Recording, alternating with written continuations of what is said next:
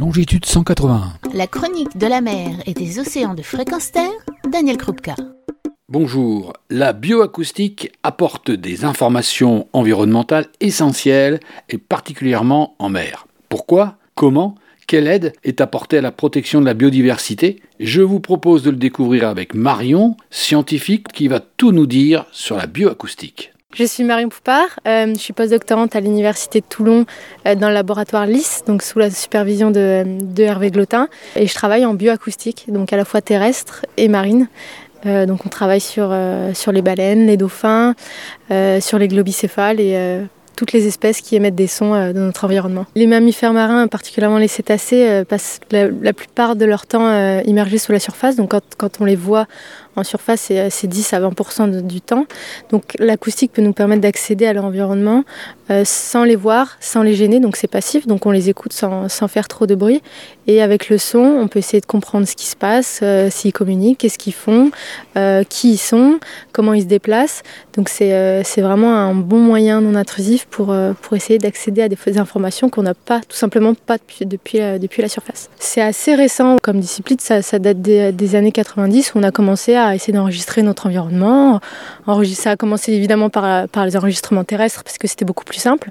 Et après, on s'est rendu compte que que le monde du silence n'existait pas tellement et donc on a, on a essayé de mettre des micros sous l'eau et on s'est rendu compte que, c'était très très riche acoustiquement et donc ouais, depuis, depuis une vingtaine d'années ça commence à être, à être bien utilisé et donc toutes les nouvelles technologies s'en suivent derrière. J'ai entendu parler d'une bouée qui s'appelle Bombix. Est-ce que tu peux m'en dire plus? Parce qu'elle a été mise à l'eau euh, assez récemment Alors la, la, déjà la première génération de, Bombix a été mise à l'eau en 2015 et a enregistré pendant trois ans euh, au large de Porquerolles et Porquerolles. Donc elle a été placée à moins 25 mètres de fond avec deux microphones et donc a, enregistré pendant trois ans quasi en continu ce qui se passait euh, au large de, de Porquerolles. Donc on a fait, euh, on a fait pas mal de, de traitements sur, euh, sur cette bouée. Donc on a lancé un peu des, modèles d'intelligence artificielle pour détecter automatiquement des espèces comme les cachalots où, euh, on a pu voir si combien de cachalots étaient présents dans la zone, s'il y avait un effet saisonnier ou pas dans quel sens ils pouvaient passer, s'ils étaient par groupe. Donc on a, pu montrer qu'il y avait des groupes de 1 jusqu'à 9 individus en même temps. Et c'est super intéressant parce que c'est vraiment un enregistrement qui gêne pas, c'est silencieux et c'est vraiment une manière d'écouter sans, sans, faire de bruit. Et donc les générations Bombix 2 maintenant sont encore mieux que Bombix 1, c'est-à-dire que dès qu'elles vont recevoir du signal intéressant, comme un clic de cachalot, elles vont remonter à la surface et mettre un signal directement au laboratoire en disant bah, j'ai trouvé quelque chose et ensuite redescendre sous, sous la surface.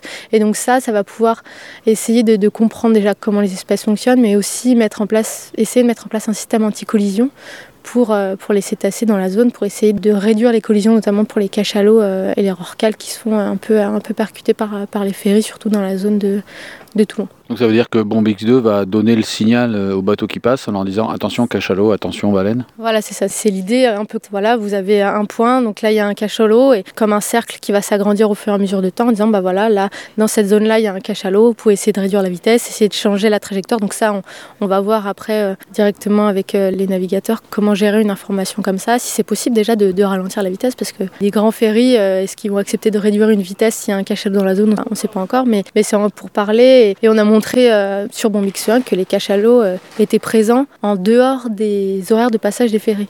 Donc les cachalots potentiellement, c'est une hypothèse, hein, apprennent que euh, de telle heure à telle heure, il y a des ferries qui passent régulièrement juste devant la bouée et donc on a pas de, on a moins de détection de cachalots euh, à ces périodes-là. Donc il y a déjà une, une compréhension des cachalots sur, bah voilà, faut éviter telle zone à tel moment à cause du trafic maritime. C'est une mesure de protection pour l'océan. La science fait bah, merveille, comme d'habitude. C'est pas aussi facile que, ça en a l'air, mais euh, oui, c'est le but. C'est pour ça aussi que je veux faire ce métier-là. C'est pas faire notre, science de notre côté et publier des articles pour le milieu scientifique, mais essayer de vulgariser le plus possible pour faire comprendre aux gens que là, en Méditerranée, il y a des cachalots à, à quelques kilomètres de la plage. Pareil pour les rorquals, pour, pour toutes les espèces de dauphins. Et si on fait notre science de notre côté, c'est pas utile. Il faut vraiment après anticiper des mesures de gestion ou de conservation, de gestion de trafic maritime pour que ça serve vraiment à quelque chose, ce qu'on fait de débouer de l'acoustique. Enthousiasme pour l'écologie et la science. Merci Marion de cette fraîcheur et de nous avoir expliqué comment les sons sous la mer sont des outils précieux pour la sauvegarde de la biodiversité. Retrouvez et podcastez cette chronique sur notre site fréquenceterre.com.